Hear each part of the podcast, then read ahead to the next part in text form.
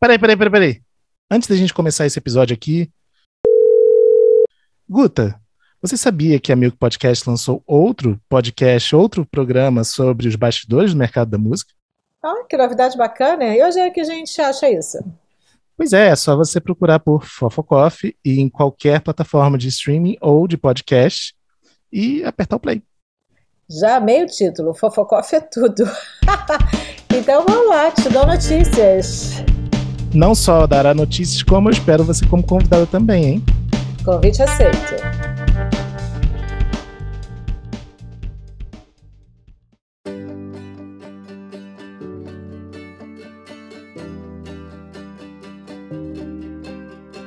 Oi, gente, tudo bom?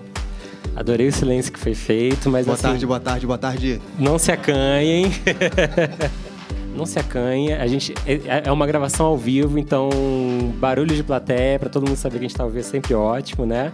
Faz barulho aí quem Muito gostou, bom. é tipo um show, né? É assim que assim funciona. Bom, boa tarde a todos e todas. Bem-vindos ao primeiro gravação, a primeira gravação ao vivo de um Fast Forward até hoje. Muito obrigado, Sim São Paulo, por abrir esse espaço pra gente. É um imenso prazer estarmos todos aqui, né?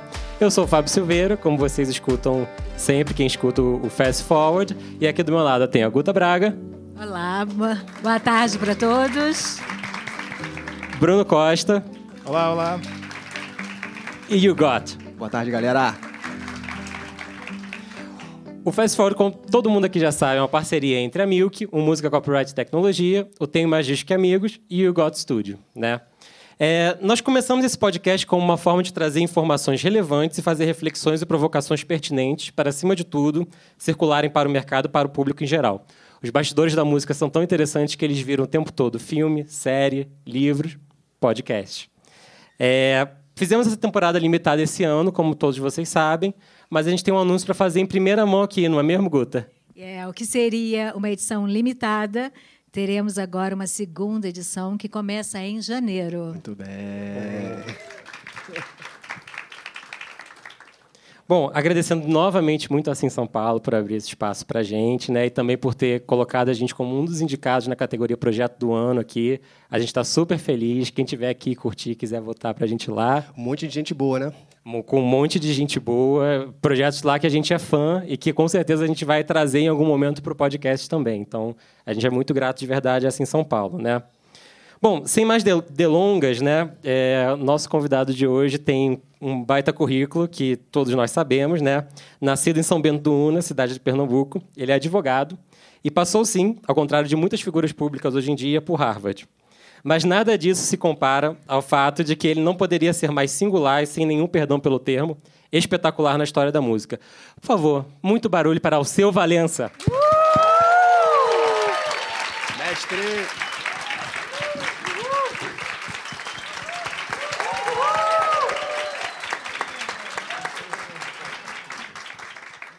Muito bem? bem-vindo ao seu. Obrigado, tá ótimo, maravilha.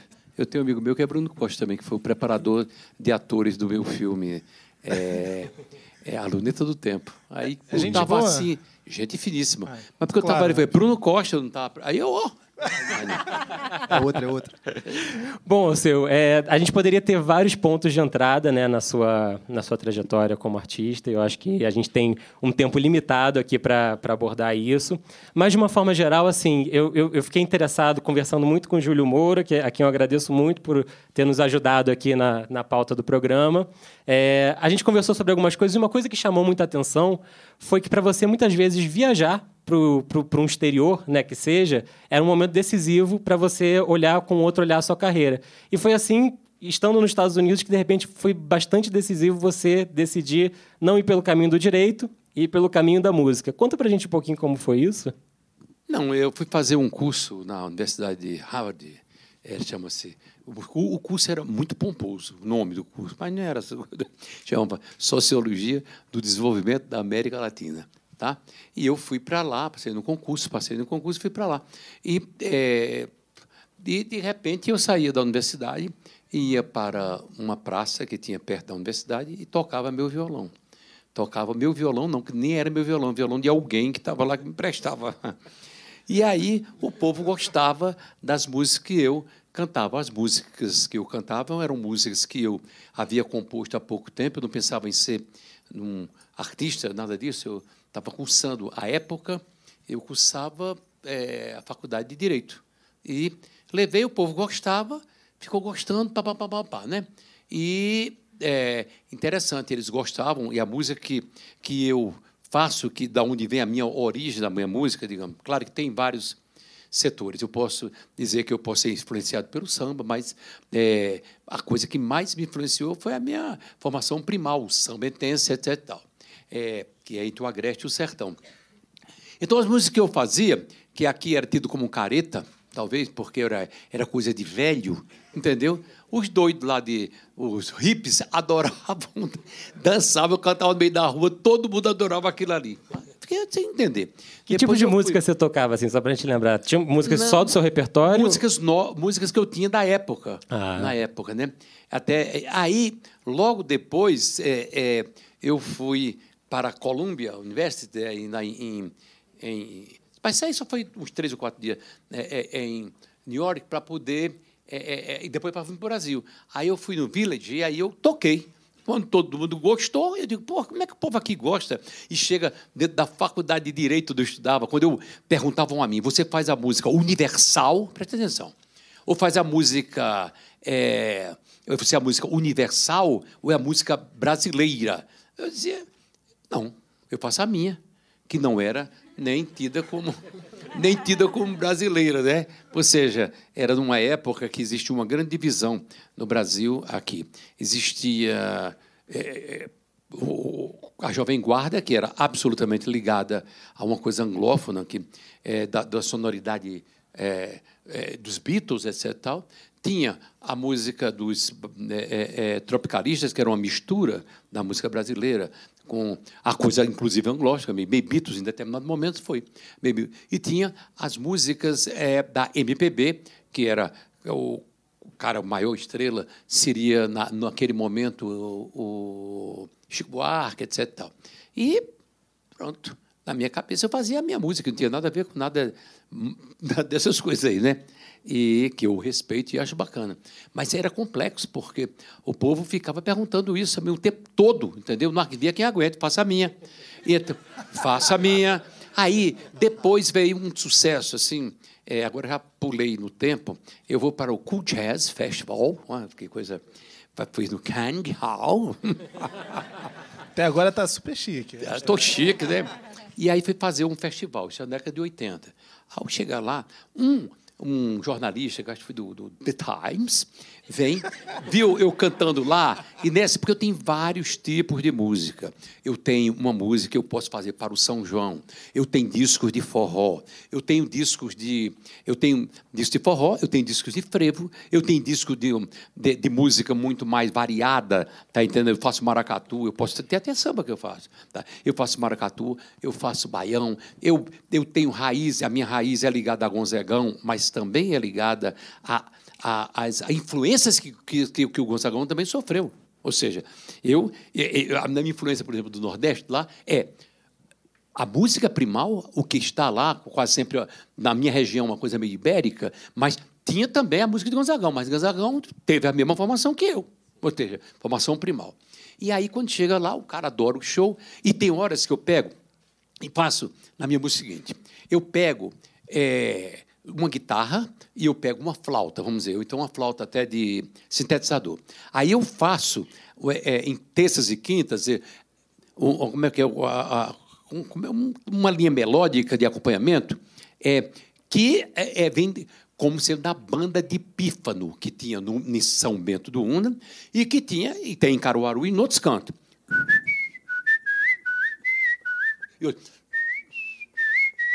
Quem sabe acabar? Quer subir aqui é, no tom, aí eu mostro. Você vai subir? Não consigo. Você, você consegue? consegue? Não. Ó, para.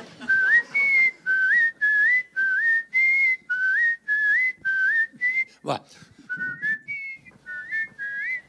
Agora em terça, Guto. Vai, não, eu faço a terça. Você fora, ia, ele, é, é, é, Bruno Costa, outro, rapaz, bate Ele botou para quebrar em cima de você. Botou, botou, Foi. botou. Então, é. Tori, tiri, tori, tori, tori, tiri, tori, tori. Vai.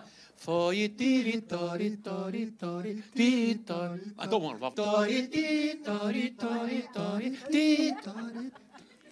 Não, todo mundo passou para mim. Porra, é um bando de bajuladores. Então eu vou fazer aqui uma parte. Dali daqueles, daquela luz para lá, você faz tori, tori, vai. Tori, tiri, tori, tori, tori, tiri, tori, tori, tori. Vai. E eu. Ti, tori, tori, tori, ti, tori, tori, tori. Tori, tiri, tori. Tori. Orquestra. Pois bem, palmas para ele. Excelente. O que aconteceu? Em vez de pegar duas flautas, botei uma guitarra e botei uma flauta, até transversa. outra. Pois bem, aí, como é, ninguém entendia isso. Pe- Pelo fato de eu estar tocando uma guitarra, eu adoro. Eu estava tocando uma guitarra, pelo fato, aí já diziam que era rock and roll, tá? Peraí, não, presta atenção. Você pode é, ter uma sanfona, uma sanfona, ela pode ser, é, é, ela pode se expressar através da, da língua da, da, da música francesa. Você pode ter aqui na, na, na Argentina o tango. Você pode ter uma sanfona italiana, uma sanfona portuguesa e uma sanfona brasileira. Então, guitarra, ela pode ser tocada tanto por um, um cara que vai tocar rock, como um cara que vai tocar samba. É um instrumento. O instrumento você usa. Tá? Mas as pessoas achavam, não, não conseguiam entender. Eu- É o quê? O instrumento é o meio. É, é o meio, o instrumento é o meio de se expressar. Pois bem, então quando via guitarra, dizia é rock and roll. Aí o povo dizia é rock and roll. Aí, aí não- eu estou lá. Aí o que aconteceu? O outro, como é o nome, dizia isso não é. Aí diziam que não era música brasileira, que era rock and roll. Aí o outro diziam que também não era música brasileira. Falou, porra, aí ficava. Aí o quem era rock dizia que eu não era rock. Aí eu ficava. Mas vê que situação cruel, né? Nenhum, né? era. Pois bem, aí eu fui, numa época aí, na, na, quando falei para os Estados Unidos, e aí eu fui sendo entrevistado por um, um jornalista, e o jornalista. É, era Jornal impresso ou TV? Hã? Era jornal impresso, TV, era o quê? Esse foi The Times. The Times, tá? Eu acho que é. Então, o The Times pergunta a mim é, que tipo de música é aquela que eu fazia. Eu falei, mais uma vez, como dizia na faculdade, a minha música. Mas como é a sua música? "Então, minha música é o que você ouviu. Aí ele falou, você, e quais as influências? Claro que ele não conhecia. Tá? Minha influência é a banda de pif. são os violeiros, sobretudo, claro que eu tenho outras influências. É a banda de são os violeiros. Minha influência é o frevo, o maracatu. Minha influência é a ciranda. E aí o cara não entendeu. Ele fez, mas e, esse tipo de som? pesado?" Eu, eu digo, é, meu som. Ele falou, você já ouviu Yes? Eu digo, não. Aí o cara perguntou: Você já ouviu? É, é, eu vi, não vi juro por Deus, não. Aí, The Rolling Stone tinha visto The Rolling Stone, mas no rádio, porque eu não tinha radiola na minha casa, sabe? Entendeu? É, é um- depois eu conto essa história. Era uma questão aí que meu pai não queria que eu fosse artista, então tirava música tudo de perto, fosse música tirar perto de mim. Então lá em casa meu pai podia comprar uma radiola. Eu não tinha radiola lá em casa, eu via tudo no rádio. Então no rádio, muito pouco tocava Rolling Stones. E aí o cara perguntou. é, e você já ouviu o Rolling Stone? Eu digo, I can get no. Então não tinha satisfação. Tá, pois bem, passa, o tempo foi passando, passando não, agora volto atrás, quem foi que elucidou isso? Nenhum jornalista, nada, nunca ninguém definiu o que era minha música, ninguém entendia. Aliás, faziam altos elogios, uma, muito, até eu agradeço, mas a letra podia elogiar, né? mas a música, sim, é difícil para entender, porque é uma coisa que o Brasil não conhece o Brasil. Ou agora está conhecendo muito mais, né? Inclusive através de quê? Dessas coisas de internet. Aí eu chego e fui fazer um show é, lá em Juazeiro do Norte. Juazeiro do Norte é uma. É, tá, olha, tá uma maravilha ali, viu? É Juazeiro do Norte, Barbalha e Crato. São três cidades geminadas no sertão do Ceará, vizinho ao sertão do Pernambuco.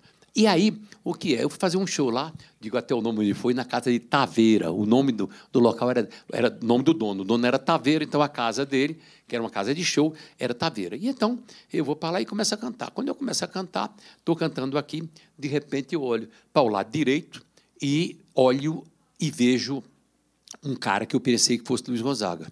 Eu olhei, aí eu, puta que pariu, tô lascado.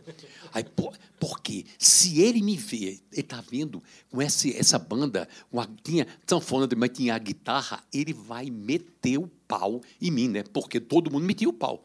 Metia o pau dizendo, ah, um dizia ele, que era do Baião, da coisa, e ele dizia que aquilo não era. Entendeu? Da mesma maneira que os outros diziam.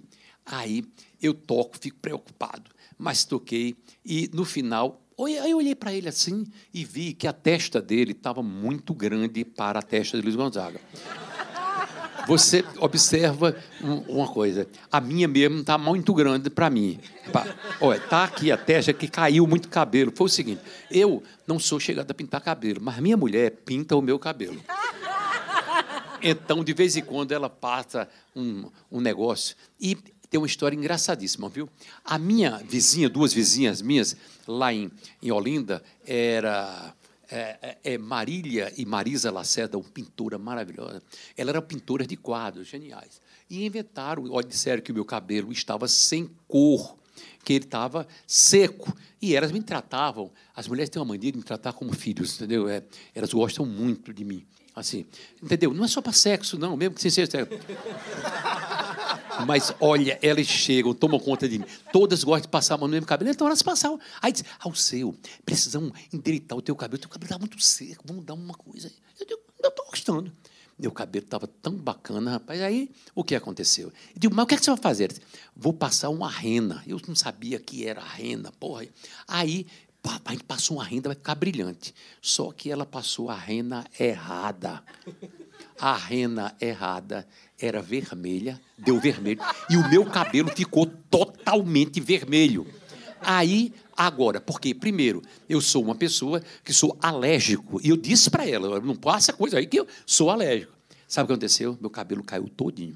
Ai. Caiu todinho, fiquei carequinha, quase careca. Pá, pá, pá. Aí correu o resto que sobrava, foram no. Não, não ficou vermelho, né? Aí, é, vermelho, aí fomos comprar. E ela, eu digo, eu sou alérgico. Ela foi na, no, foi no, na, na farmácia e trouxe um produto. Eu posso dizer o nome, eu não vou me queimar não, do produto? Pode, pode. Tal de Coleston. é, mas aí tem tanta gente que passa o tal de Coleston. Passar o Coleston. O Coleston, que era um, um. eu sou, era, meu cabelo é claro, né? Um castanho claro. Mas aí o Coleston misturado com vermelho, com vermelho, ficou louro. E aí eu fiz uma excursão, que eu botei até um, um boné, entendeu? Fui para os Estados Unidos, justamente, fazer o, o Summer Stage. Olha, pode procurar lá. Mas, é, mas foi isso que aconteceu com o que você achava que era o Luiz Gonzaga? Que tava Não, agora eu estou indo para depois eu vou mostrar o que é o Luiz Gonzaga. Ah. Tudo. Aí relações das coisas que, aí relações das coisas que eu faço ah. é, são fogo. Aí o que aconteceu? Eu pego e aí fui eh, para fazer a discussão com, o, com esse boné e o cabelo mais loiro do mundo. Então, se eu chegasse na Alemanha, não tinha nenhum alemão que fosse mais loiro do que eu. Nem na Alemanha. Aí, aí fui para lá. Eu fui para onde? Fui para Holanda. Eu não encontrei ninguém com cabelo mais louro, que foi a mistura do Coleston com a rena, a rena vermelha. Pois bem, só que caiu o meu cabelo e foi caindo. Olha, teve uma hora, logo que ficou uma papa aqui. e saía água de dentro, caiu. Pois bem, aí depois, o que foi acontecer? Eu procurei um cara, que eu nomino ele Doutor Cabelo, para o Doutor Cabelo fazer o implante na, na, rua. Doutor Cabelo fez, mas de repente, pelo menos aqui, caiu o meu cabelo novamente. Faz tempo já, viu? Mas o cabelo do pobrezinho caiu. Agora para o Luiz Gonzaga. Luiz Gonzaga, isso. Luiz Gonzaga estava, eu acho que Luiz Gonzaga também deve ter passado coleston no cabelo. Olha, porque o cabelo, a testa dele estava imensa. Depois eu fiquei observando, eu faço, gosto de fazer análise, e analisei que ele usava um chapéu de couro. E no chapéu tem uma fitinha assim. Aquilo diminui muito a testa. Inclusive, eu poderia andar o tempo todo de chapéu de cangaceiro. Tá. Mas ele, na hora, estava sem o chapéu. Por isso eu o confundi. Quando eu chego lá, eu digo, olhei para ele, ele, ao seu. Falou, que ele fala assim, né? Ao seu. Eu digo, aí eu vi que era ele pela voz. Quem é o senhor, senhor Luiz Reis? Sou. Eu digo, aí eu digo, lasquei-me. Perguntei, o que é que o senhor achou do meu show? Não, do meu conjunto, né? Que era a questão do, da, da guitarra com uma coisa. Aí eu digo, vai me lascar. Aí ele falou, meu filho, você inventou uma banda de pifé elétrica. Palmas para o Luiz Gonzaga. Foi bem. Daí, daí em diante, pronto. Aí daí eu podia até contar uma história boa. Quer que eu conte? Eu conto. Não. Conta, conta. Uma vai. breve Agora história conta. sobre calvície também, né? Aí o que aconteceu? Ele fez, você está convocado para passar na minha casa. Convocado, né? O cara. era- Aí eu tá. Mas só que eu estava fazendo uma excursão que eu ia sair pelo Ceará. A casa dele era em Pernambuco. Ele nasceu no município de Exu, Novo Exu. Aí eu digo, bora. Eu dei a palavra, não sabia que era lá. Aí você fala, rapaz, é disto uns 60 quilômetros para lá, sei lá. Era longe.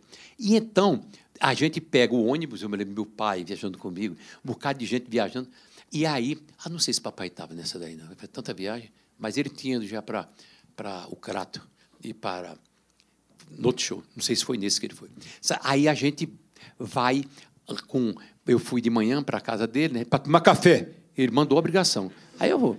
Você está convidado para tomar café na minha casa amanhã. E saiu. Quando eu falei, disseram que era longe. Mas a gente foi no ônibus.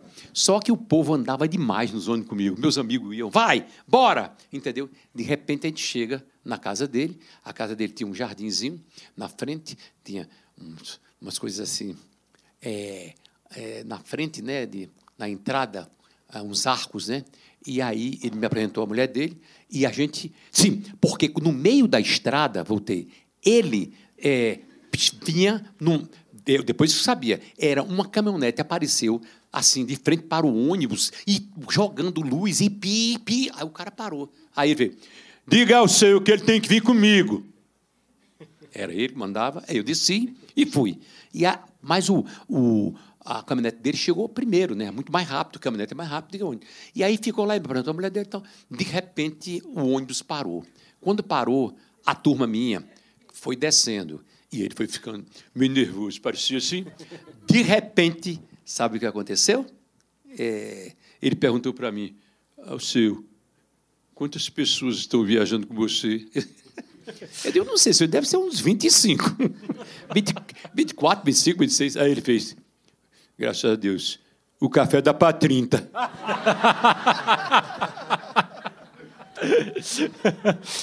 Mas voltando na coisa que você falou, você contou da história de, de- da, da guitarra elétrica né, incorporada, é, a flauta, né? E eu acho que em pouco tempo, quem está escutando e quem está assistindo a gente entendeu por que é o seu tá aqui com a gente.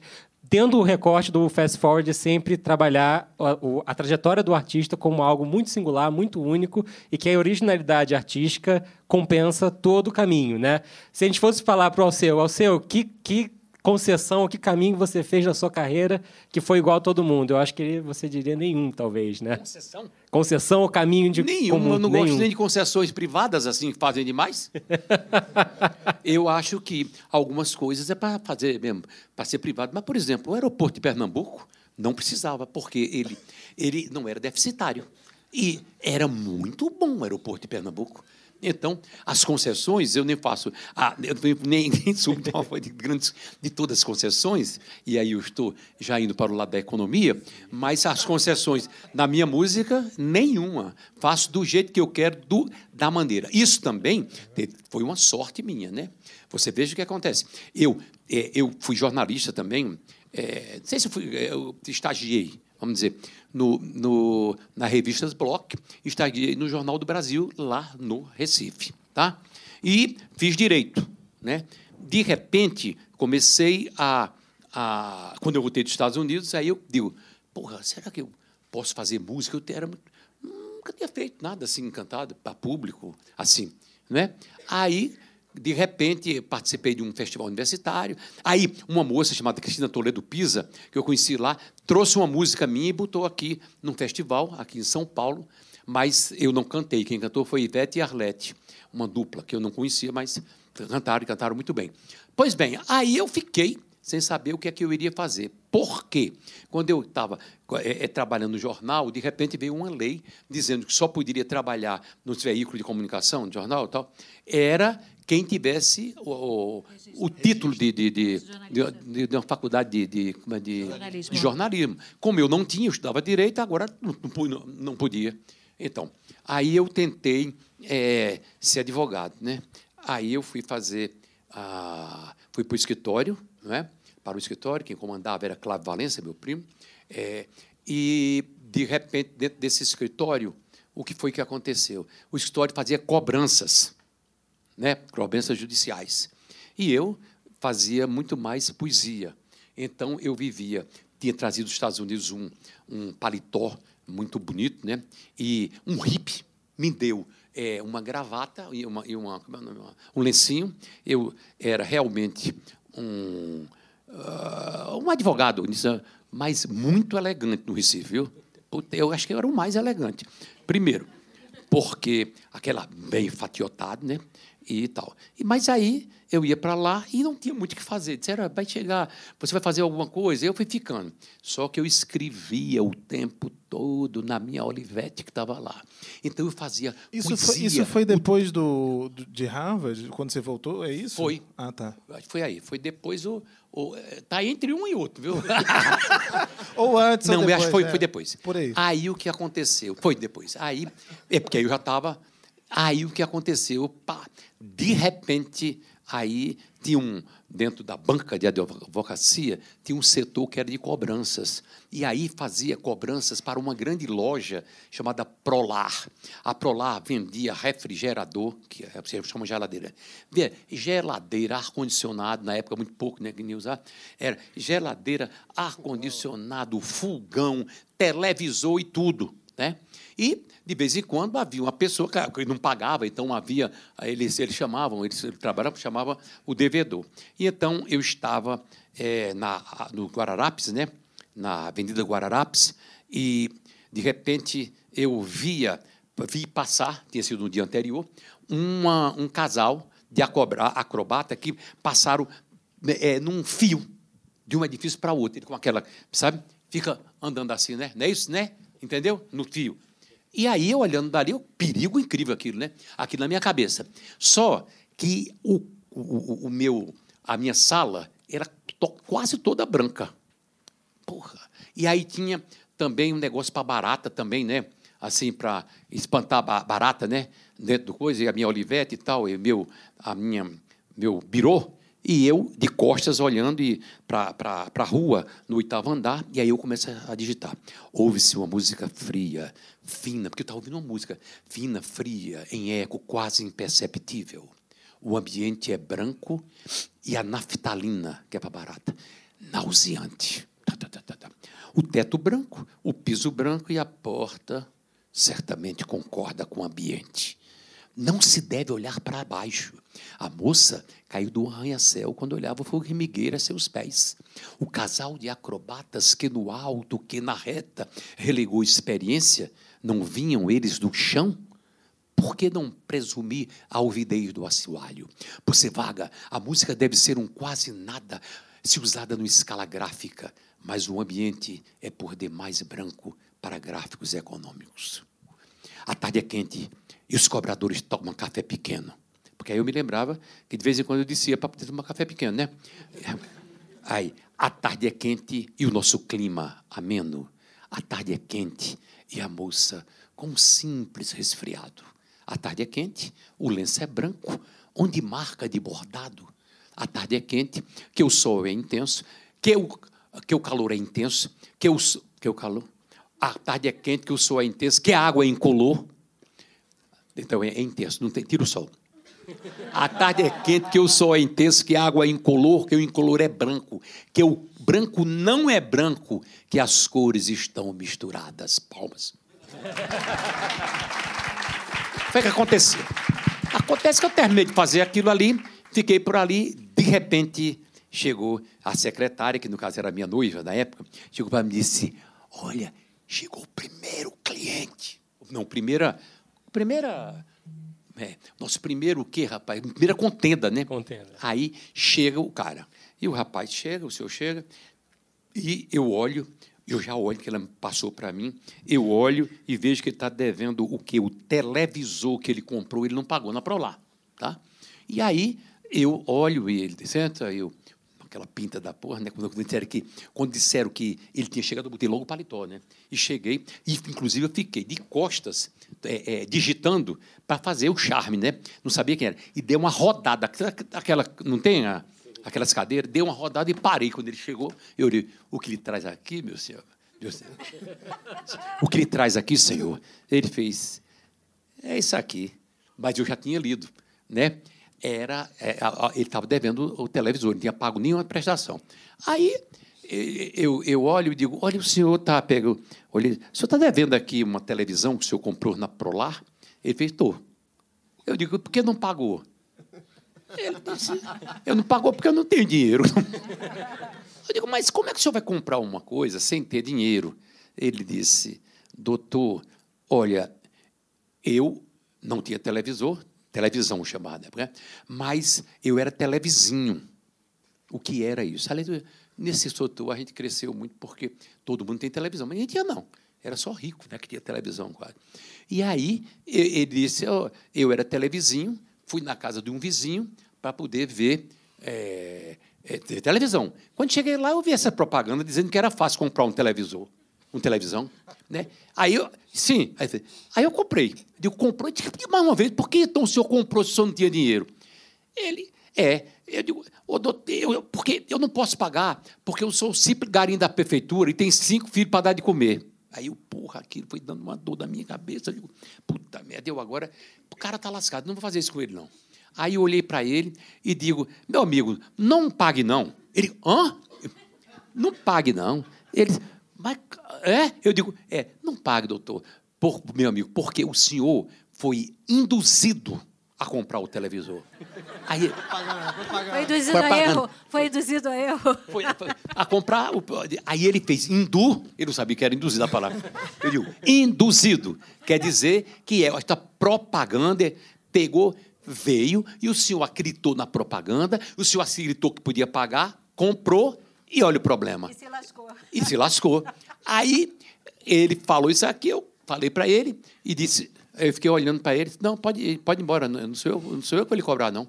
Ele, como? Eu digo, pode ir, não, eu não vou cobrar o senhor, não. Aí, quando ele foi saindo, eu fiquei com medo dele ter mentido para mim, né? Aí comecei a pensar aonde é que ele morava. É fácil, através dos bairros, você saber quem é o pobre e quem é o rico. Por exemplo, se você mora em Ipanema, você é pobre ou você é rico? Rico. Não, depende da rua, né? Não, não, não é rico. Eu não vou te cobrar, mas todo mundo em Ipanema pode comprar um televisor. Sim. É, mas aí, em Ipanema, no Leblon, né? Aí temos lá no Recife também os bairros, que são os bairros de gente que tem dinheiro para comprar. E eu disse, se ele morar num bairro desse, ele tem dinheiro, ele não está pagando, porque aí é a safadeza dele. Chamei ele de novo. Vem cá, amigo. Aí ele, aí ele já estava saindo, ele veio até com certo medo. Aí eu perguntei, qual o bairro que o senhor mora? Sabe o que ele falou? Linha do tiro, doutor, isso pode ir embora. Aí, aí linha do tiro, entendeu? Rico não mora. Aí eu tirei o dinheiro aqui e disse: Isso aqui é para o senhor, foi na linguagem dele, para o senhor inteirar a passagem de ônibus. Ele pegou, muito obrigado e foi embora. Deu muito certo essa carreira como cobrador. Né? Não dava. Aí, neste dia, acabou minha carreira de advogado. Tá?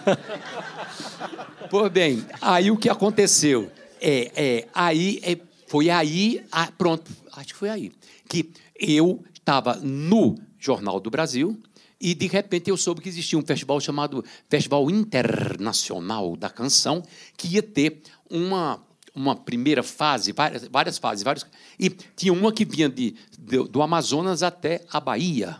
Aí eu escrevi a minha música chamada Acalanto para Isabela, e aí vim para, para o Rio de Janeiro, não é? Entendeu? Com passagem, tudo de graça, né? E então, e aí cantei no Maracanãzinho, eu ganhei a fase norte nordeste eu ganhei. Aí, primeira música minha assim, né, que eu cantei e vim e era com orquestra de, né, de cordas, é, a, a, os arranjos do maestro Duda, Entendeu? Maravilhoso. Aí fomos para o Maracanãzinho, onde eu cantei e música bonita, viu? Me lasquei. E, e... e na sua carreira, Alceu, você, é, você falou sobre a questão do, do rock, né? Das pessoas sempre compararem você com rock. Você tocou nos dois primeiros Rock in Rio, não foi isso? É. E como é que foi no segundo Rock in Rio que, que você foi tocar e, e foi aquele Rock in Rio que teve N questões lá de, de palco? É, inclusive, esse foi até um- uma coisa. Eu, eu liguei para um amigo meu, conhecido seu de longa data, chamado Geraldinho Magalhães. Conheço, Germano. É, e aí, Mais, demais. E aí eu, a gente estava falando exatamente sobre essa questão de, de não fazer concessões. E aí eu falei, Geraldinho, existe alguma história do Alceu que você lembra em que ele não fez uma concessão? Aí ele falou, a história toda dele. Mas tem essa, mas tem essa que é interessante, que é exatamente essa do Rock in Rio 2. né? Como é que foi tocar no 91, meio de né? tanto roqueiro, no meio de tanto artista gringo e naquele momento Para ali? mim não interessa. Eu, eu faço o meu. Às vezes já disseram. Eu fui jogador de basquetebol. Eu fui desse tamanho. é, deixei porque depois eu encontrei um, um jogador da seleção brasileira. Eu joguei até contra Vladimir, Vladimir. Eu joguei contra The Globetrotter. Até Ah, eu fiz seleção juvenil de Pernambuco. Eu era infantil, com grandes amigos. Era um time arretado, mas era tudo baixinho a gente. E por isso ninguém foi ficou, ah, mas fomos seleção duas vezes. Fui vice-campeão brasileiro de, de, de basquetebol também. Mas por que, é que eu falei sobre isso? Ele estava falando Rock do, in Rio, Rock in Rio. do Rock in Rio de 91. Tá. o que é que acontecia? Pelo fato de eu ter jogado basquete, pelo fato de eu ser muito rápido, muito rápido. Meu apelido era Veloz HP, que era o nome de um óleo. Óleo de carro, chamado Veloz HP. Meu apelido era Veloz HP, que eu era rápido demais, ainda sou. Então, quando eu fui fazer o meu show, o primeiro show do Recife, sim, depois que eu desisti de fazer ah, o meu. Depois que eu desisti de, de seguir, como é que é? O direito, o direito, tal. eu me formei, papai me deu o anel, eu vendi o anel para poder vir para Rio, me deu o anel, ia dar uma festa, que deu para todos os filhos a festa, eu quero dinheiro para poder ir para o Rio de Janeiro, deu muda. Pois bem, aí eu fiz um show lá em, em Pernambuco, e então no Teatro TPN, não é TPN, né? É TPN, Teatro Popular do Nordeste, que era até. de- e, e aí fiz um show, o show era uma loucura, e aí eu corria muito no palco. Né? Inclusive eu tinha bebido, coisa que eu não faço mais. Mas eu bebi que só a porra no show, e aí corria, me deitava no chão, tá? Coisa que eu fazia, que eu fiz quando eu era pequeno em São Bento do no Cine Rex, que eu me deitei no chão e foi tanta. Olha, foi muito aplauso para mim, porque eu perdi. Foi o concurso que eu fiz em São Bento do Cine Rec. O cara que ganhou era um menino, né? Eu cantei, era um pequeno, subi numa cadeira para poder, poder alcançar o, o microfone. E quem ganhou foi Miguelito. E o Miguelito, até interessante isso, né? Ele é parente de espanhol. E ele cantava Gramada, tierra sonhada por mim. E eu, Pernambuco tem uma dança que nenhuma terra tem. Quando a gente. Porra, perdi.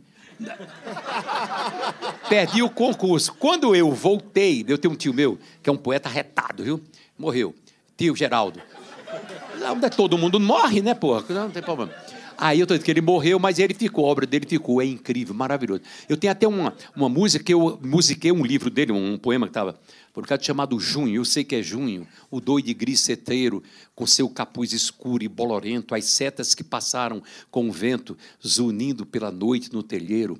Eu sei que é junho, esse relógio lento, esse punhal de lesma, esse ponteiro, esse morcego em volta do candeeiro e o chumbo de um velho pensamento. Eu sei que é junho, o barro dessas horas, o berro desses céus, ai, de anti-auroras, e essas cisternas sombras cinza sul, e esses aquários finos, é, cristalinos, onde vão se afogar mudos meninos entre peixinhos de geleia azul. Palma para ele. Aí, quando o cara ganhou, né, ele vai- volta ao palco para cantar novamente. E, e eu recebi o título, receber, sabe o quê? A- o prêmio, sabe o que era o prêmio? Uma caixa de sabonete. Pois bem, aí tio Geraldo me empurrou. Quando ele me empurrou, eu entrei e comecei a, a- fazer cambalhotas dentro do palco. Eu não entendi o que era o palco, estava achando tão bonita que era a luz. E aí minha mãe, ali, meu pai, me lembro tudinho, o povo veio todo mundo dando risada. Ou seja, por causa da minha. Fiquei correndo e dando pulo. Foi bem. Então, nesse. Aí passou o tempo, agora já estou no Recife, no teatro, é, no TPN. Então, é, eu pulei, estava bêbado, me deitei no chão, fiz tudo o que qualquer um, tá? Que os ro- roqueiros, talvez. Falando em Faz- rock, o rock. falando em rock. O rock and roll. Deixa eu terminar só. Aí o que eu, eu pulei, eu pulei e dancei, tá? Só que depois do show eu dancei porque todo mundo lá, meus colegas que foram ao show, achavam que eu tinha endoidecido, né? Tá. Então, a questão de eu pular no rock, ou, ou pular no, no, no Rock Rio, ou, e pular, todo show eu pulei, todo show eu dancei, todo show eu corri. Tá. E quando perguntam, diz assim, mas rapaz, que é um, eu não, eu não gosto disso também, também respeito. Onde é que Mick Jagger é melhor do que eu? Em canto nenhum. Ele usa, não é melhor do que eu. Eu sou eu e ele é ele. Tá? Ele usa um cavalo inglês e eu uso o meu jegue. Ele é Mick. Tá. Aí Aí o que aconteceu? Claro, eu respeito ele, tá? Mas aí o que acontece foi, o que aconteceu foi isso, tá? Essa história de ficar se movimentando e não me curvar a nada, tá? Agora você faz a pergunta. Não, na verdade, o, o Bruno estava contando, porque esse ano do Rock in Rio, especificamente, foi, Foi um ano- 91. é, os artistas tiveram muito problema, porque o espaço de palco para os artistas brasileiros é, era menor, e, o- e o problema de som, porque o som que foi é, é, determinado para os artistas brasileiros era de qualidade diferente É porque a mesa era analógica, não era digital, né? Então, se não tivesse assim um cuidado muito especial na hora de fazer a passagem, se perdia tudo, né? E o Você tocava antes do Prince esse ano, não foi isso? Vem cá, a questão não era que essa aí é uma informação errônea ou errada que você recebeu. O palco era era também para quem estava no palco, só tinha um palco, tal, tudo igual. O que acontece é que Prince, que aliás eu não conhecia Prince, né? É, isso é- eu- o Prince disse que é um grande cantor, depois eu vi no, em vídeo. O, o Prince. O, Pri- não, o Prince chegou, que estava muito famoso na época e tal. E o seguinte, eu saí de Pernambuco com, uma, com uma- o meu conjunto, ou minha banda de pi, e então eu vim para cá, o po, viemos todos para fazer a passagem de som no festival Rock in Rio. Ao chegar, não é culpa do Rock in Rio, foi um problema que deu, né? um azar. E ao chegar lá, eu, fui, é, é, é, eu passei uma semana antes, eu vim com meus músicos para poder passar, fazer a passagem. Fiz a passagem de som, estava tudo certo. Né? O palco era igualzinho. Só que Prince colocou um palco sobre rodas. Tá? Então, é, ele ia. é, é, como é que é? Quando, depois de eu me apresentar, é, ele, ele viria é, e um, o palco ia para frente e já vinha com outros instrumentos com, dele, né? as baterias dele, etc. Tal. Só que na passagem de som, que foi antes a dele, antes de começar o show, nesse mesmo dia, vamos dizer, de manhã, o que aconteceu é que houve um, um problema e as roldanas que levavam o palco quebraram. E aí o palco de Prince ficou em, em cima do palco de Alceu e de outras pessoas que estavam lá. Tá? Aí eles tentaram dar um jeito é, de botar e botaram é, a bateria, assim, é, o palco restou, porque vamos dizer, se o palco dele chegava até aqui, restou isso aqui para mim. Aí botavam uma bateria ali, uma coisa, foi uma coisa horrível. Tá? E aí eu chego, eu acho que veio alguém antes de mim também que saiu. Aí eu chego, vou cantar. Quando eu tô começando a can- a cantar, vai piu, aquela. Aí, no- rapaz, porque não tinha sido passado o som dessa maneira. Então, uma, duas, três vezes, apitou e eu digo, agora eu vou embora. Aí isso aí, minha gente. Tchau.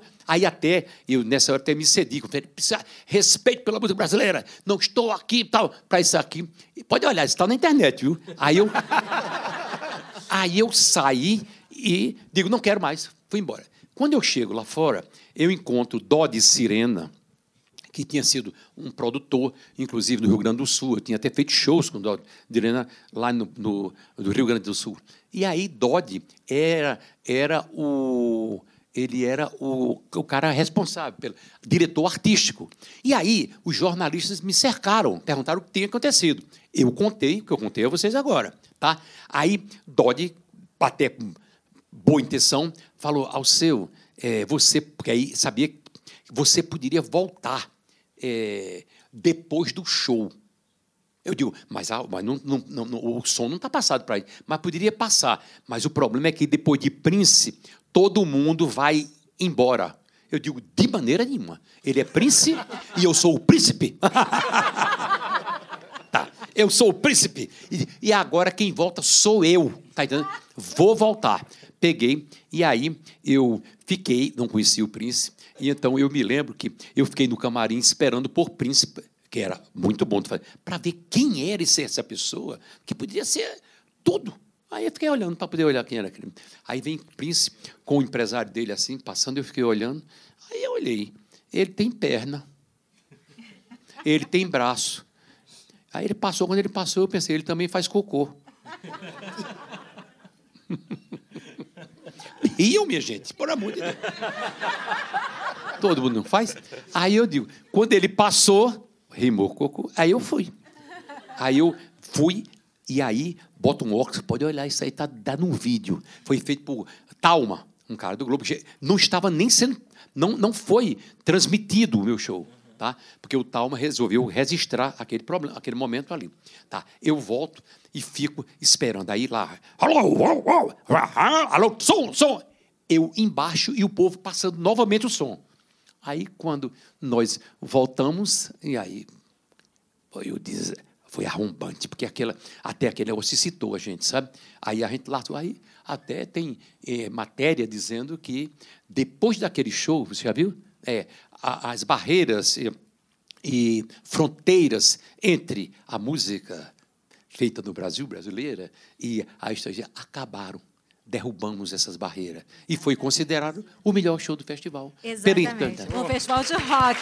Foi. Pelo povo do rock. Pelo, era, era- os jornalistas todos fizeram uma. Como é que é? Uma. Fizeram. Críticas, né? Uma crítica, não, não é crítica, não. Eles fizeram uma Resenha. eleição. Ah, sim. E, e elegeram o show com coisa. Com... É, e o que o Geraldinho me falou é que não só, não só foi considerado um show histórico, é, como na, na época mesmo, como também o, o seu guitarrista foi considerado o melhor guitarrista daquele dia. Ah, é? E isso, em um show com Prince, é uma coisa bem, bem relevante, né? É. Por que, Prince? não consigo entender. Agora é o seu. Daí eu acho, acho que, o, que o guitarrista de Prince também foi relevante, era tão relevante, show bom.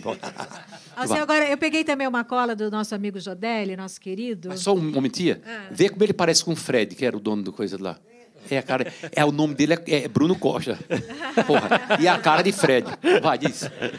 Nosso querido Jodelli também, ele, ele me deu uma cola, né? A gente estava conversando sobre você e ele falou que você está sempre cercado de gente de vanguarda. E você agora falando sobre os hippies, eu percebo que isso é desde o início, né? Até mesmo antes de você se definir como artista, como compositor.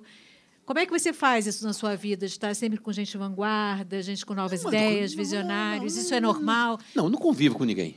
Falaram do seu guitarrista. Você tem um guitarrista maravilhoso, Maravilhoso, que é o, mas. que é o Paulo, né? Paulo, que, ótimo. que é excelente, mas observa uma coisa, eu não conheço, eu não, eu não. Olha só, eu sou uma pessoa da estrada, eu vivo na estrada, pode olhar. O ano passado, 103 shows. Quando você for olhar é, como é que eu, eu, eu viajo, não é o ano passado só, minha vida toda, dessa aí.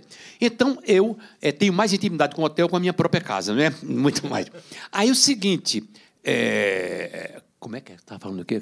De você conhecer pessoas, estar sempre Sim, conectado é com pessoas difícil eu me, me conectar. Por exemplo, atualmente no Rio, por exemplo, eh, tinha um determinado momento que eu passava mais tempo no Rio, assim, eu vinha na, numa segunda-feira, na terça, saía, ia no barzinho encontrar com o povo, com os meus amigos, e de repente não dá nem tempo, deu, não deu tempo mais de sair ali. Alguns foram, saíram de lá do, eh, e foram para outros bairros, etc. Tal. Pois bem, então, mas com artista, não convivo. Não convivo, porque eu convivia, às vezes, na noite, tá? Gente boa. Morar Moreira estava na, na noite.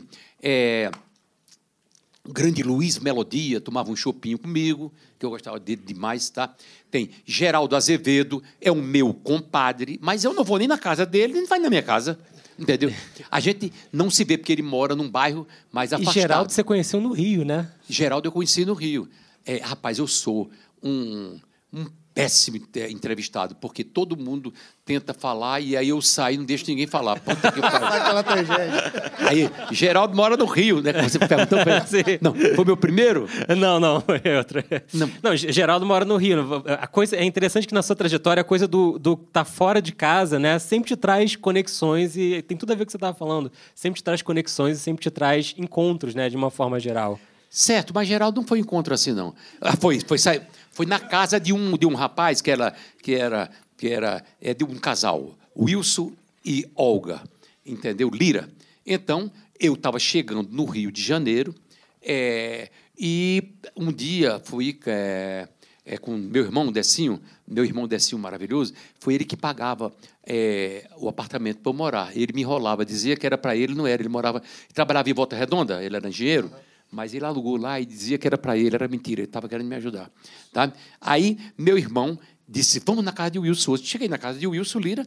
Ao chegar lá, estava uma festa, o pessoal bebendo cerveja e Geraldo Azevedo.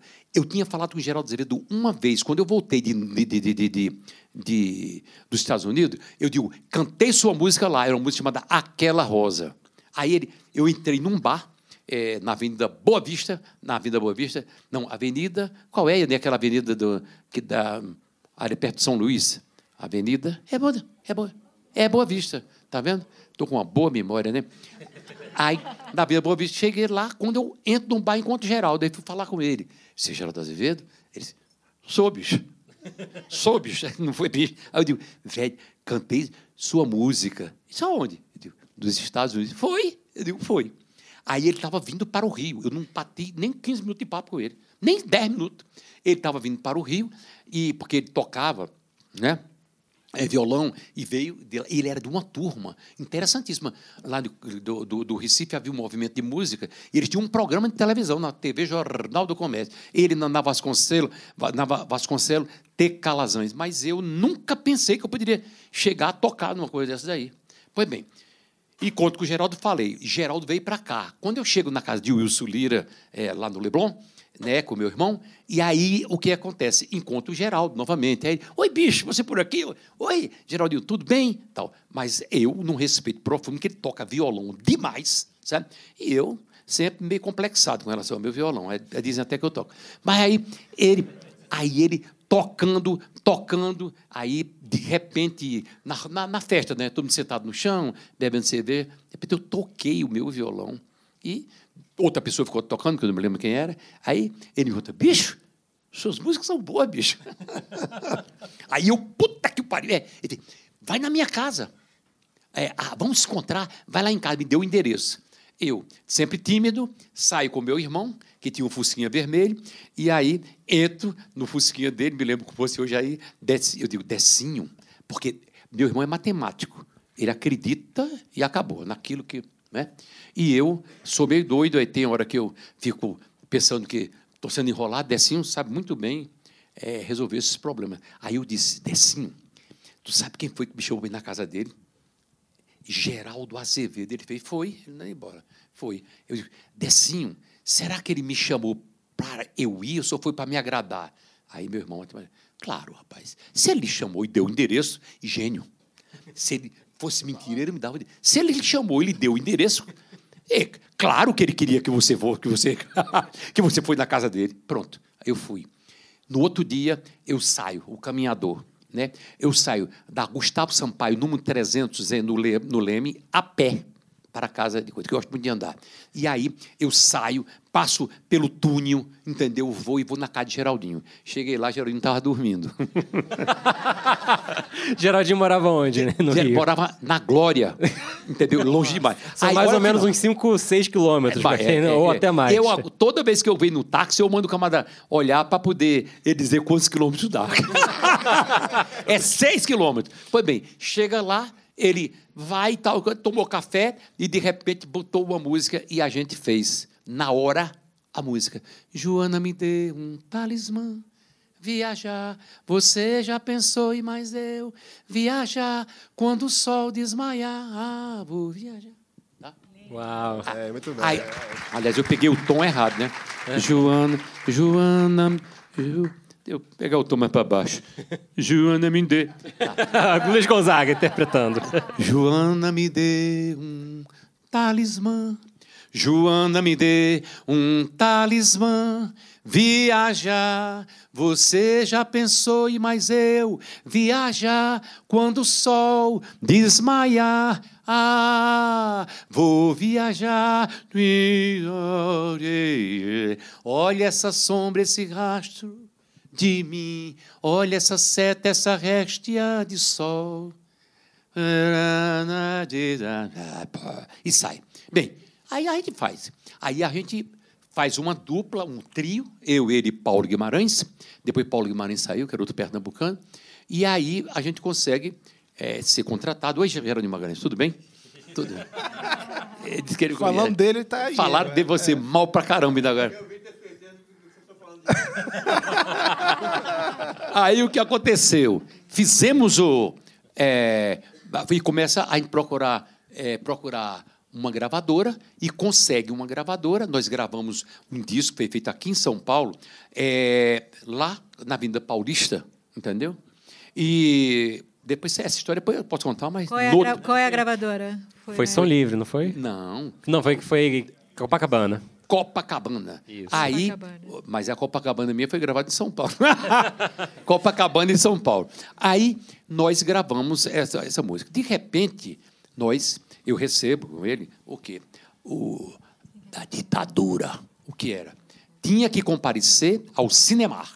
Cinemar era um órgão é, da, da- o órgão da Marinha e que também fazia esse tipo de investigação e e aí nós estávamos, né, vindo censurando, eles me censuraram e nós fomos chamados lá.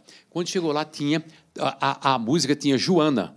Aí o cara nos recebe e diz: olha, vocês não podem usar essa palavra. Olha o que é ditadura.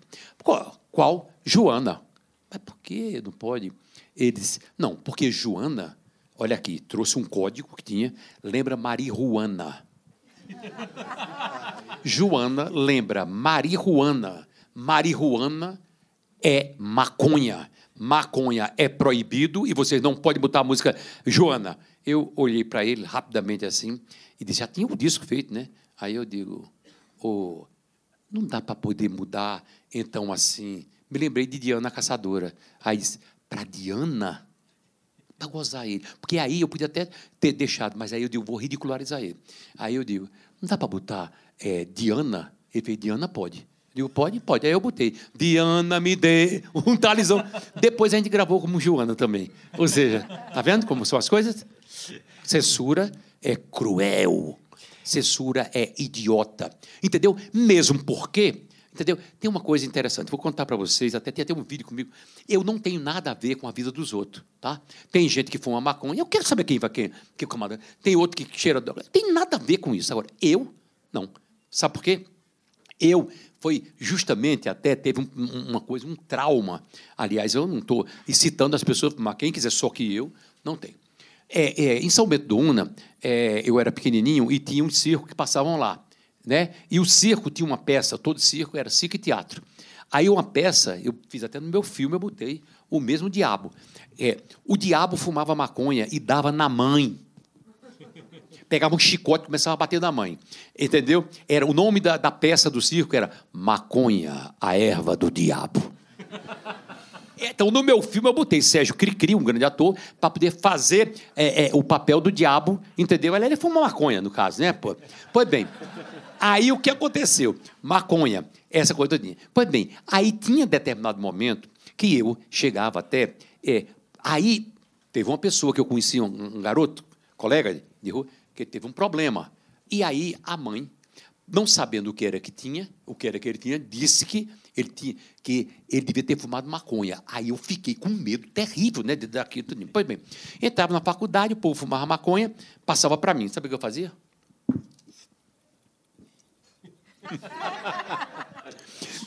Entendeu? Aí, a- a- a- você, para ser é, preparado, inteligente, tinha que estar no meio das drogas licérgicas. Né.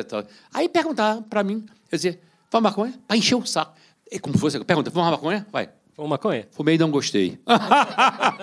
Aí, qualquer pergunta, eu dizia tal e não gostei, para poder me, me tirarem dessa história. Pois bem, mas então, a maconha, da, da, a maconha que foi proibida, hoje já está sendo. É, hoje já passou né, para poder usar como remédio, né? Medicinal, Certo? isso. Isso. é, Pois bem, isso aqui que eu me antecipo, eu vou olhando e sei que as coisas vão acontecer. Todas as vezes que acontece é, alguma coisa na América e que eles resolvem, é, aí a gente resolve. Então, tem hora que era proibido, então é proibido aqui. Aí, quando eles dizem pode, aqui também pode. Então, estavam plantando, eu tive até em, é, agora fazendo uma excursão é, nos Estados Unidos, uma turnê, é, e nós passamos em São Francisco da Califórnia, fomos a Boston. Boston tá uma maravilha, viu? Uma coisa, que cidade maravilhosa, igualzinha a Boston, né? A gente sempre, quando olha Boston, pensa em Boston, né? mas não é não. Mas Boston é uma maravilha. E mais, é, é, chegando em São Francisco da Califórnia, aí disseram que o plantio de maconha lá estava grande para poder tirar uma parte da, da cannabis, sei lá, para fazer remédios, etc. Tal. Mas isso já existia, sabe onde? Na Holanda, entendeu? E em Portugal, entendeu? Eu que sou insone, eu, eu, eu tenho problema de, de, de sono. Comprar um, um- uns comprimidos, depois é vendido de, assim, sem médico, sem nada, para você dormir. Só que, para mim, não adiantou porra nenhuma. não dormi. Tomei o comprimido, não dormi. Tá certo? Então, é melhor você dormir, você tem que. Vou dizer como você vai fazer. Vai todo mundo aqui agora. Você fecha os olhos, não precisa fechar. E faz assim, ó. ó. Aí você canta. É, é, conta quatro, quatro e quatro. Faz assim, ó. ó. Como se fosse. Dois, três, quatro. Aí para. Um, dois, três, quatro. E faz. Minha mulher disse que com três minutos eu estou dormindo. É infalível. Sem cannabis, nem, como é nome? Nem remédios. Alceu, você falou há, há pouco de cinema, né? Você tem um, o, o Luneta do Tempo, seu filme, tem uma cena que eu acho especialmente bonita, né? Entre várias, e que o personagem principal está olhando com a luneta, justamente um grupo de cangaceiros ali, né? É, exatamente. É, no final dos anos 90, logo antes de você ser redescoberto ou descoberto pela galera do forró universitário, né, você vai para morar em Recife, né? E mais ou menos naquela época se forma o, gran- o grande encontro. Esse encontro, a gente fala sempre no Fast Forward Fit, né? A Mas foi muito antes fit. da- da- Foi da- muito antes. É, é, é, esse- encontro com, com Geraldo e Elba. Isso, Ah, Isé. muito, foi, foi bem antes do, da Luneta do Tempo. A Luneta do Tempo é de. Não, sim, é, é porque me remeteu uma coisa a outra, Ah, essa coisa tá. do olhar de fora, né? Dessa coisa de você, Você viajar. maconha? Não. Porque tá confuso, tá Infelizmente não. Então você não é do tipo que fumei e não gostei? Não. Deus. Mas, tá, peraí, peraí, eu vou fumar. Peraí. Mas eu fui, eu fui na associação aqui. Não traga. É, na formação do Grande Conta, a gente sempre fala no Fast Forward da questão de feat ser algo super importante. Vocês fazem ali feat, participação especial, unir artistas diferentes. E no momento que vocês decidem fazer o Grande Encontro, o que, que motivou isso naquele momento, quando vocês se reuniram e falaram, vamos montar Bem, um show? Eu, a Areopa até falou, eu fui ver um show no Canecão e o show era de Geraldo Azevedo e, Zé Ramalho. Palmas para eles, que eles merecem. E aí, eu estava numa, tem uma mesa, o Canecão, e aí, de repente, eles me chamaram e eu cantei, para poder eu cantar. Cantei. Mas que Elba também estava no show e dizem que ela também cantou, como é, nesse mesmo dia. Tá? E o que foi que aconteceu? Aí, quando eu fui, é, aliás, ela não tinha entrado ainda nem no camarim. Quando eu cheguei lá, Geraldo, oi, bicho! Geraldo, ele- eu sou compadre dele, né? Mas a gente quase não se vê, só vê no show. Aí, oi, bicho, tudo bem? Aí disse, ao seu, é, porra, gostou do show? Gostei. Aí eles, rapaz, a gente está fazendo uma dupla, eu e Zé. E Zé Ramalho, né? Disse, O que é que você acha da gente de entrar na. na, na e a gente fazer um trio? Digo, vamos pensar aí e tal. Aí, de repente, Zé Ramalho chegou e disse: Eu acho que temos que ter uma presença feminina. Aí Elba estava lá, chamaram, foi dessa maneira, uma maneira absolutamente natural. E aconteceu aquela tua primeira turnê e foi Aconteceu uma turnê incrível, agora também, né? E, co- e como é que foi para você, ali no final dos anos 90, quando surge o movimento pelo Brasil do forró universitário, é, essa, essa, como se fosse quase um, um novo holofote sobre o forró como, como gênero, né? Naquele momento você já fazia o Carnaval de Recife, Olinda, ou passou a ser depois desse momento? E como é que foi nesse Mas quer, período? tá falando sobre o forró ou sobre o carnaval? Não, tá, vou passar pro Carnaval depois, mas primeiro o forró. Então tá, vamos lá. So, no- nesse momento que surge o forró universitário, é, e, que se- e que muita gente que está nas universidades olha para sua produção musical, que, é, que tem esse Claro, pé... foi. Eu vim aqui para São Paulo, fazia show demais aqui em São Paulo, é, em locais até menores, entendeu? Que a gente faz hoje e tal. Era, eu, tá, eu vi esse movimento crescendo. E parece que o canto da Ema parece que já, existia também, né? Mas aí eu nunca cantei lá no canto da Ema, não. Aí, mas eu vinha, é, cantava e via os grupos que iam acontecendo aqui e tudo. É, naquele momento, essa coisa aconteceu em São Paulo, bacana muito, mesmo porque e aconteceu e levantou essa estima, autoestima, lá até do Nordeste, das pessoas voltarem a, a- a achar que forró era bacana. Né? Hoje em dia, eu acho que mudou tudo também, né? Ou seja, quem antigamente dava o, como é, o prum da, da, da- cultura é São Paulo, claro que ainda é uma cidade incrível que tem tudo, tá? E Rio de Janeiro. Hoje em dia, não. Hoje em dia, porque os veículos de comunicação estavam aqui. Você só en- encontrava televisões no Rio e São Paulo. Então, por exemplo, você eh, as notícias todas eram do Rio e São Paulo, tá? Então, também a música toda seria do Rio e São Paulo. Depois da internet, acabou isso. A internet é uma magia, é uma loucura. Entende? E aí, em 1939, o Satanás inventou a internet e o computador só para arranjar um. Já viu, sabia? Hein? Meu, meu filme, né? Aí eu já estava doido pela internet. Se bem que eu não sou um cara que entra muito. Eu, eu entendo o veículo, sabe? Então teve um. No meu filme, no final, o filme chama-se A Luneta do Tempo. Aí tem. Em 1939, o Satanás inventou a internet e o computador só para arranjar um live. O tioso sedutor estava afim de casório. Tentou Maria Bonita com palavras doces, dulcitas, dulcíssimas. Era um malandro notório. Maria fez um inferno e contou tudo a Lampião. Ela, Lampião, que sujeito deletério, dono do fogo eterno, vai me dar satisfação. Entrou no portal mais quente, brincando com fogaréu, viu o diabo reticente, lhe mandou pro Beleléu, deu um soco em Satanás, o inventor da internet, depois é, picou de gilete o seu site e tudo mais, então falou pro Mal Mal, vai viver por piedade uma vida virtual por, por toda a eternidade. Veja só. Então, palma. O que acontece? Mas não foi o diabo, não. Eu não sei, foi. Deve ter sido Deus e o diabo. Na terra do sol. Tô dizendo. Porque, rapaz, daqui um pedaço. Toda a história das pessoas estão está dentro da, da internet, das coisas. Você observa, uma pessoa que vai ver o teu avô, você vai encontrar três fotografias do teu avô, dez fotografias, vinte no máximo, né? Hoje em dia, você tem a fotografia sua, a fotografia que você fez do seu cachorro, o Paco, que é o meu. Você fotografa o, o- o- o cachorro, fotografa o amigo, fotografa a amiga, o tempo todo, entendeu? Que, aliás, para quem está muito exposto na internet, é cruel. Entendeu? As mulheres chegam, entendeu? Antigamente, aí chega para os caras que é mais, que é mais, como é que chamam vocês? Chamam, como é o nome?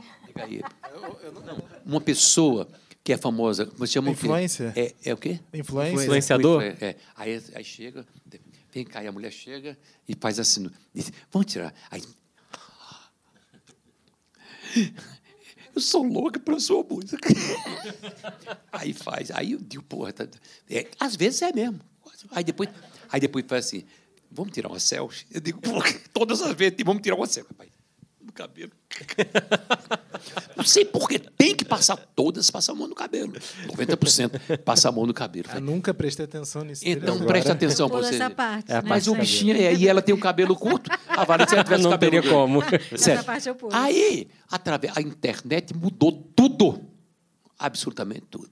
E eu vou lhe contar uma história agora, que está presente aí o Júlio Moura. Ele vinha comigo e Arthur, né, e mais um chofé do Rio de Janeiro. A gente tinha feito um show e ele estava lá. De repente, alguém pediu para poder botar talvez o, a coisa no, o- no carro do motorista. E aí, como vai olhar? Eu fui e entrei no, no tal do YouTube. Quando chegou no YouTube, aí eu olho e deu 49 mil. Aí eu, eu não viu, viu olhando isso, não olhava. Sabe quanto tempo faz? Quanto tempo, Júlio? Uns seis meses, né? Aí eu tinha 49 mil. Aí eu botei para trás, né? Quando eu botei, aí o cara, não 49 milhões. Milhões! Aí está com. Agora, parece que está com 71 milhões. Ou seja, eu não concorri com nada, eu não falei com ninguém para poder isso, e de repente, 59. Aí agora, é, a minha sobrinha mandou na Austrália uma mulher cantando uma música em inglês e cantando depois uma, é, La Belle de Jour. Né? Veja que, que doidice. Então, segundo Ia, que né, minha mulher ela manda muito em mim, inclusive agora ela falou: não se esqueça de, de, de, de falar na internet. não, não se esqueça de falar que a internet foi muito boa você. Tá, tá, tá, foi bom e agora? Muito, muito bom. Então eu agora eu, eu fui sob o comando dela para falar sobre isso aqui, viu? Muito Tá, bem. fala. Gente, é, queremos agradecer muito ao seu Valença. Chegamos ao final, muito Obrigado, infelizmente. seu. Muito obrigado ao seu, muito obrigado pessoal aqui. Foi um imenso prazer para todos nós, eu acho, né? Vamos lá, mais palmas para seu Valença.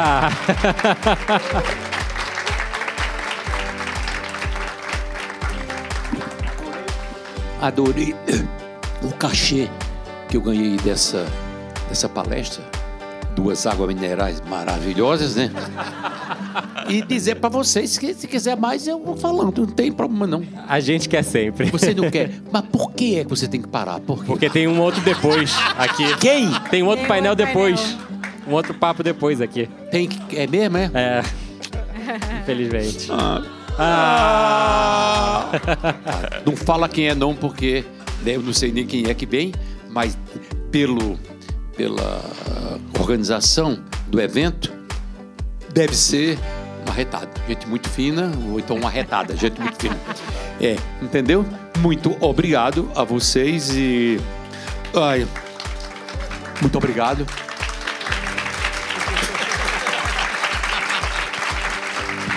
Ao seu. Eu queria só pedir desculpa ao pessoal que eu não deixei ninguém falar, né? Esse era o plano. Obrigado ao seu. Fala, Opa! fala, Obrigado. fala, Obrigado. fala. Maravilhoso.